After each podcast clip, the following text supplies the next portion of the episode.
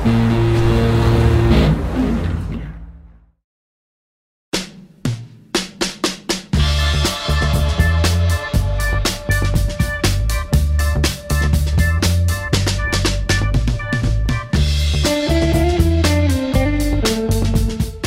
Mushroom, this is some of my best work.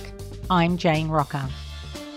A special episode with Tim Wheatley, artist and son of Glenn Wheatley. I remember the first time I saw my father cry was at Christmas when we were living in Los Angeles. I asked him, I said, why, why are you crying? He said, my parents would have loved to have seen you all.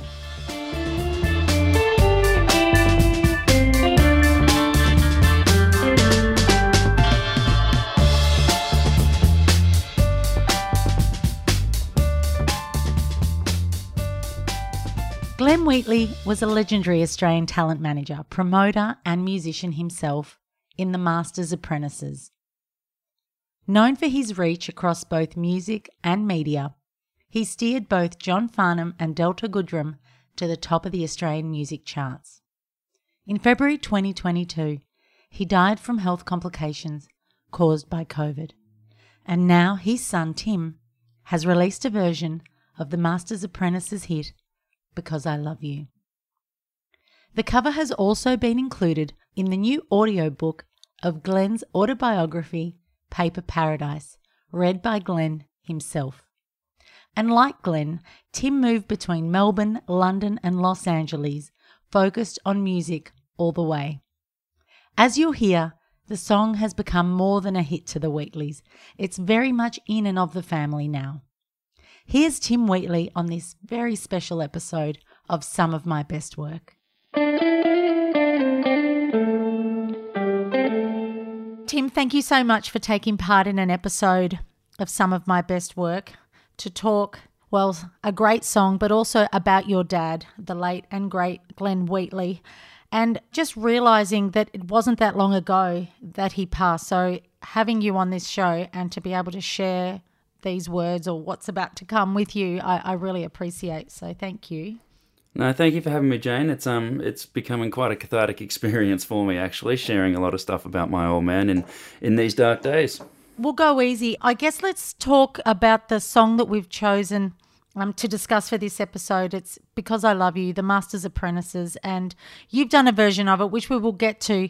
But tell us a little about maybe first hearing this song or, or knowing what this song meant even to your dad when he was in the band. First of all, they did it in London back in 1971 at Abbey Road Studios, and the Masters took to the ocean, jumped on the P&O and their future was incredibly uncertain.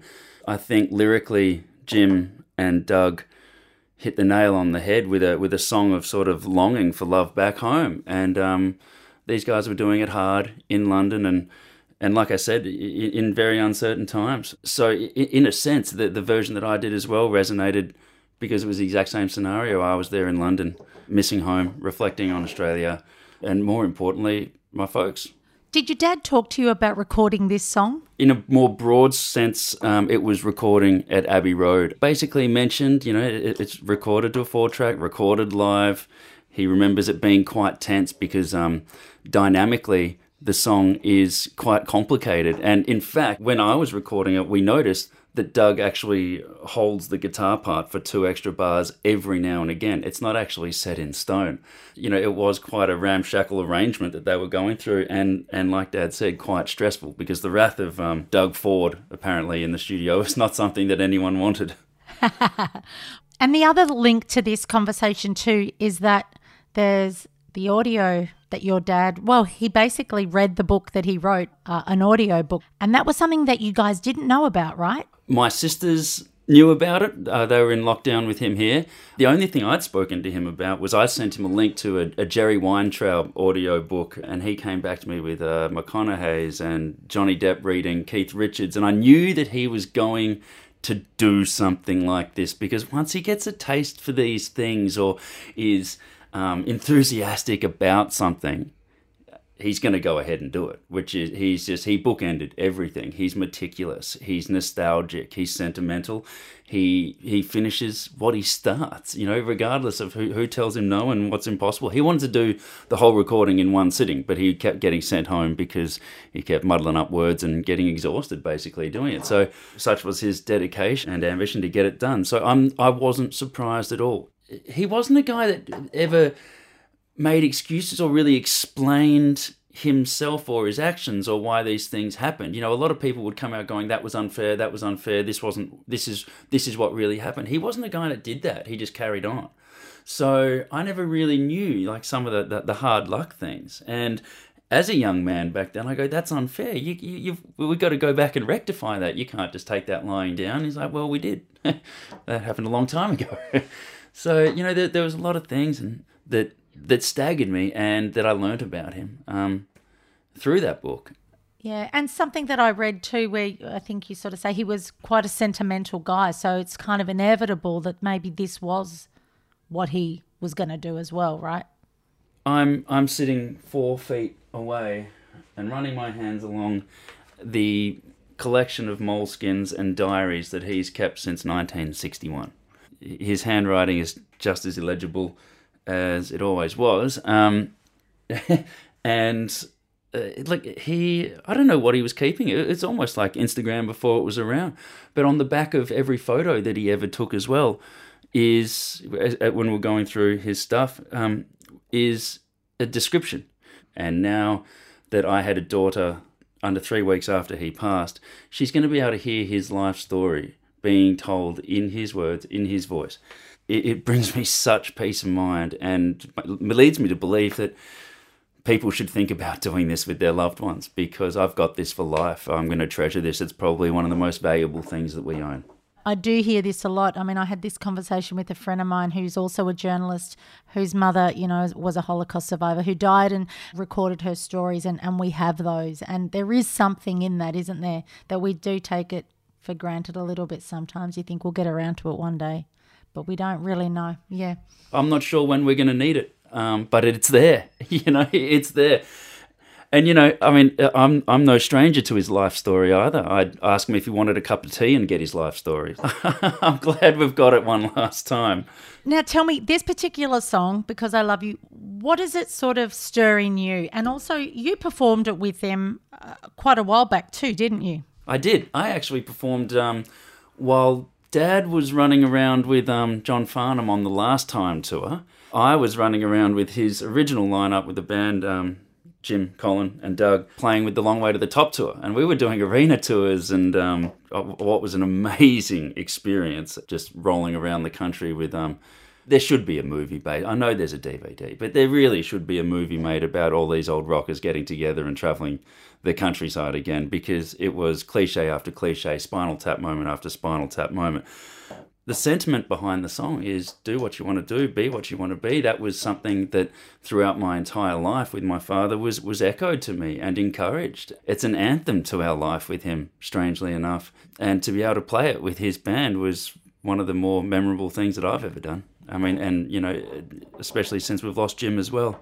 So to be able to get that opportunity was, you know, pretty special. Now, you mentioned some spinal tap moments. Go on, you have to elaborate a little bit. Make us laugh. What were some funny things that were happening? Uh, simple things like, like just like guys trying to work their mobile phones, trying guys you know struggling at sound check. You know they some of them had never experienced foldback before. They're like, "What do you mean? The, the sound's coming back at me. It's not just projected out of an amplifier behind me."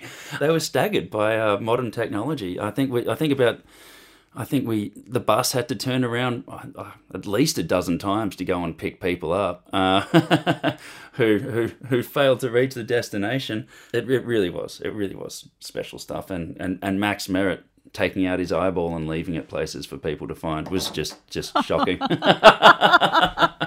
oh wow, you're right. Where were the where were the video cameras for that? Well, there is, there is a DVD, but you know, yeah. knowing my father, he um, missed the opportunity to actually be in the DVD. So the two nights that they filmed the DVD were the only two nights that he made it to the show. So I missed the cut, sadly, um, which is very typically uh, Limelight stealing Glenn. Tell us a little about you know your relationship with your dad when it came to music. I mean, obviously, it was so intertwined, wasn't it? Because I've heard and read that you were always there as a kid, as a 16 year old, whatever, going with him to whatever he was doing work wise as well. So I don't know. Was it that you, apart from just doing the obvious because it's your dad, did you have sort of deep one on ones talking about music and, and you asking him about his career? I mean, to be honest, Jane, every every damn day from my, the early days, my first band Avenue to the Sparrows to Rush Cutter, and then I started Crooked Saint. All, all these bands, I was always hiding behind a moniker of some description because when I was younger, message boards on the internet and stuff would go off, and people would even come to our shows and yell out, you know, play You're the Voice and things like that because I was Wheatley's son.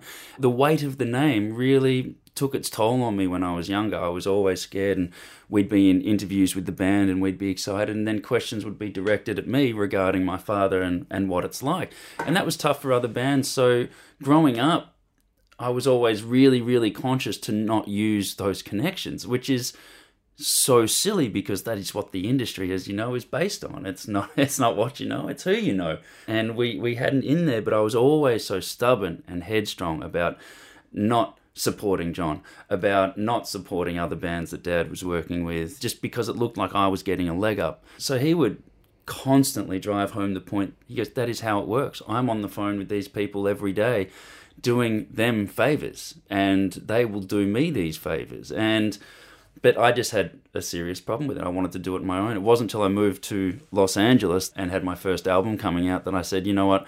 Now that I'm over here, I'm by myself. I am my own man. I'd like to do it under the name Tim Wheatley, and that's the, actually the first time that I ever performed under Tim Wheatley was over there. Recently, during COVID, I released a record with Sony and had a bit of a falling out with Sony because we had to cut the record from an album down to an EP. All of a sudden, it didn't make sense to me. And my father was the one talking me through why you've got to keep going, why you've got to carry on, why giving up the ghost is is the wrong thing to do. These conversations came on a daily basis, and he'd always always take it back to when he was in the masters or when he went to London, and they were things that we spoke about and remember fondly. I guess even listening to part of that audiobook just getting a context of, yeah, here's a guy in Brisbane who in the 60s, you know, decides, I'm going to do something that no one else is really doing at that time. I mean, your dad was just, I guess he, he was on a mission, wasn't he? He knew what he wanted to do. Yeah, on his 18th birthday, he got a bus ticket to Melbourne. I mean, which sounds sort of pretty basic these days, but it wasn't back then for a, a kid with no income, uh, with with no set plan and you know the base just just a band that were already waiting for him to come down. And um, people ask me you know where do you think he got his resilience from? And i say every time i have no idea. We lived we grew up in completely different scenarios. You know he had to roll the dice and and i was the son of glenn wheatley. I, I, I can't relate to what he went through in the slightest and what had to be done out of you know desperation and necessity. And i guess that's where his resilience came from. Do you listen to old Masters songs now? I mean, I know that you toured and played with them, but how often do you sort of deep dive back into into that? When I was in London for the last two years, honestly, I went through Choice Cuts and A Toast to Panama Red at some point on a daily basis. Mind you, I listened to a lot of music. It always came back down to that. A Toast to Panama Red is one of my favorite, favorite albums and still quite a, a secret, quite a, a hidden gem. Like you said, you sort of got to duck dive into that stuff. And Because I Love You, as I said, isn't sort of like an anthem for our family.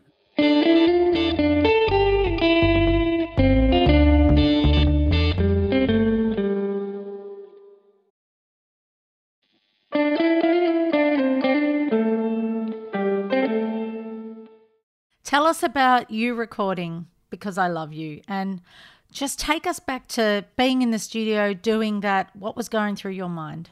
Well, I had a chance encounter meeting someone that I actually knew. Sounds strange. Justin Stanley of Noiseworks fame. Uh, we would go to the same coffee shop every morning until I noticed that he was Australian. And then he said, What do you do? And I said, I'm a musician. And one thing led to another. We got to my last name. And he said, Your father was the first person to play us on Triple M. we ended up talking and we'd just get together and play music and worked on a few songs for my album Pillar to Post. And while we were in the studio doing that, we just started jamming because I love you. And then we played it to the rest of the band. Mind you, the rest of the band at the time included Aaron Sterling, who is um, Harry Styles' drummer, Taylor Swift's drummer. So he took to it like a like a duck to water, and we actually recorded just for fun a 13 minute version of the song. Oh, did you? Uh, which basically just went into an instrumental and a jam, and then we all caught, came back and and uh, it faded out on the song. So it was complete, and this was in 2017. So it was nearly five years ago that I recorded it, and now we we didn't think we were going to have a place for it. And once again, it comes back to the weight of the name for me, where I sort of felt a bit silly by putting it on on a record still. I wasn't quite there yet with myself personally. We kept it in the wings, and thank God we did because I don't think at the moment certainly not for a little while, I'd be ready to actually play or record that song. And I think it'd be a bit too much of an emotional, um, you know, it, it, would just be too emotional for me to try and get through it. Um, so I'm so grateful that we did, but we had a little bit of work to do a couple of months ago because at the last minute, I wanted to, we, we were going to put it on the EP, um, but we had to cut it down. So I had to get back in touch with Justin Stanley and say, listen, we need to make this a little bit more palatable for radio. uh, and so he got it down to about four minutes, four and a half minutes or something like that, thankfully. I was going to ask you, Tim. I mean, hearing you talk about it took a while for you to sort of feel comfortable to present yourself as a songwriter with the Wheatley surname. What happened for you to kind of get to a point that you were like, I'm ready? I, I don't know if I was if I ever really considered myself ready, but I, when I moved away, all of a sudden, it became important to me to represent my name. It became important to me to represent my father and wear the name with with pride. Um, I missed him a great deal. I, in Los Angeles, I was constantly casting my mind back to Australia that was a different journey for me. London, I wanted to be in, whereas Los Angeles, I felt like there was more opportunity for me and more things were coming my way. So I didn't necessarily enjoy spending so much time away from home at that stage of my life. I really missed the family. Working hard, and I was about to go to South by Southwest. I'd done my first album, and I'm going, I'm ready to go. That was it. And then I rang dad and said, I'm going to go as Tim Wheatley, and it made him very, very happy. And he, well, he quietly said, sort of, about time. He, he sort of thought, you know, this is going to make things a little bit easier for us now, which, you know, one, like I said earlier, was what I was afraid of. I get it. I mean, I, I'm not you, but it just sounds like absolutely. You're you're an artist in your own right. You want to just do things without anything attached to it. Yeah, yeah, exactly right. And and does seem silly to me now upon reflection. Um, you know, like why I was sort of hiding from the name for so long. I played, I think, two or three hundred gigs as Crooked Saint, touring Australia for years, and for what? You know, for nothing. You, there's still no name. And when I decided to go as Tim Wheat, it's sort of like it felt like aside from the experience that it gave me, which made me a, a, a far superior performer, playing to no one will, will really harden you. you know, or you know, I'll never forget. Um, played at the Hog's Breath Cafe in Tamworth on Australia Day for three hours while the cricket was playing, and I thought, wow, it doesn't get any harder than no, that. bloody hell, that is full on. So you know, it, it, does seem silly to me that I was hiding from that for so long, but at the same time, it hardened me. Yeah, and totally. Made me the performer I am now. Now, maybe we can talk a little about you know your dad's legacy and it is still so soon after his passed, but I wonder even in these few months you've you've had a moment to sort of really look back and kind of go, "Wow, yep, he's done this, he's done that." I mean, there was really no one like him.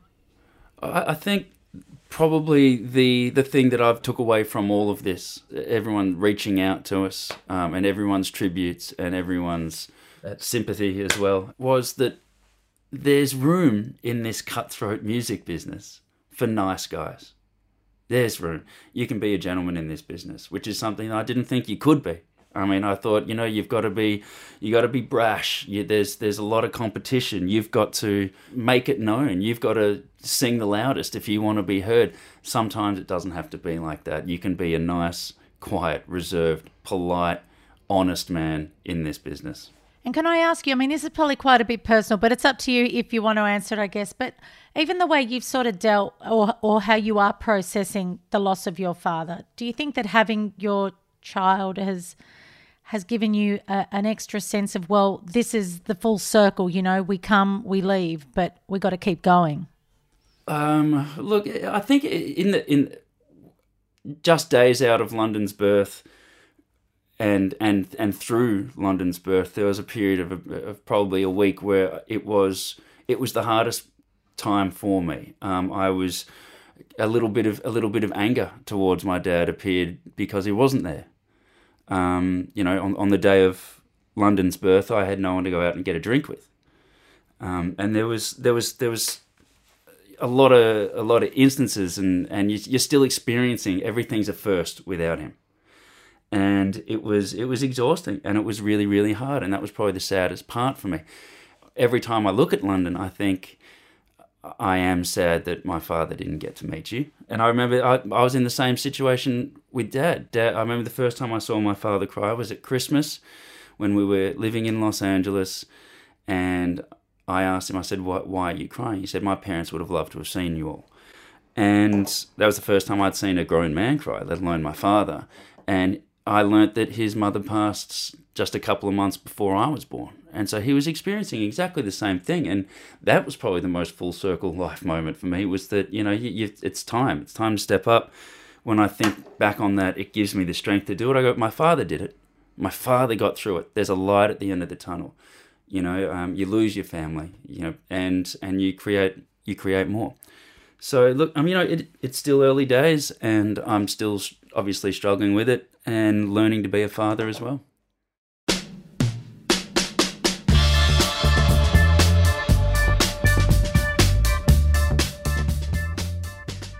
Tim Wheatley, musician and son of the late Glenn Wheatley, speaking about the song Because I Love You, along with a new audiobook of Glenn's autobiography.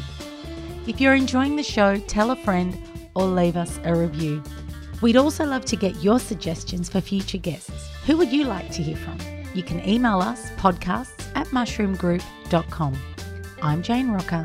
Thanks for listening.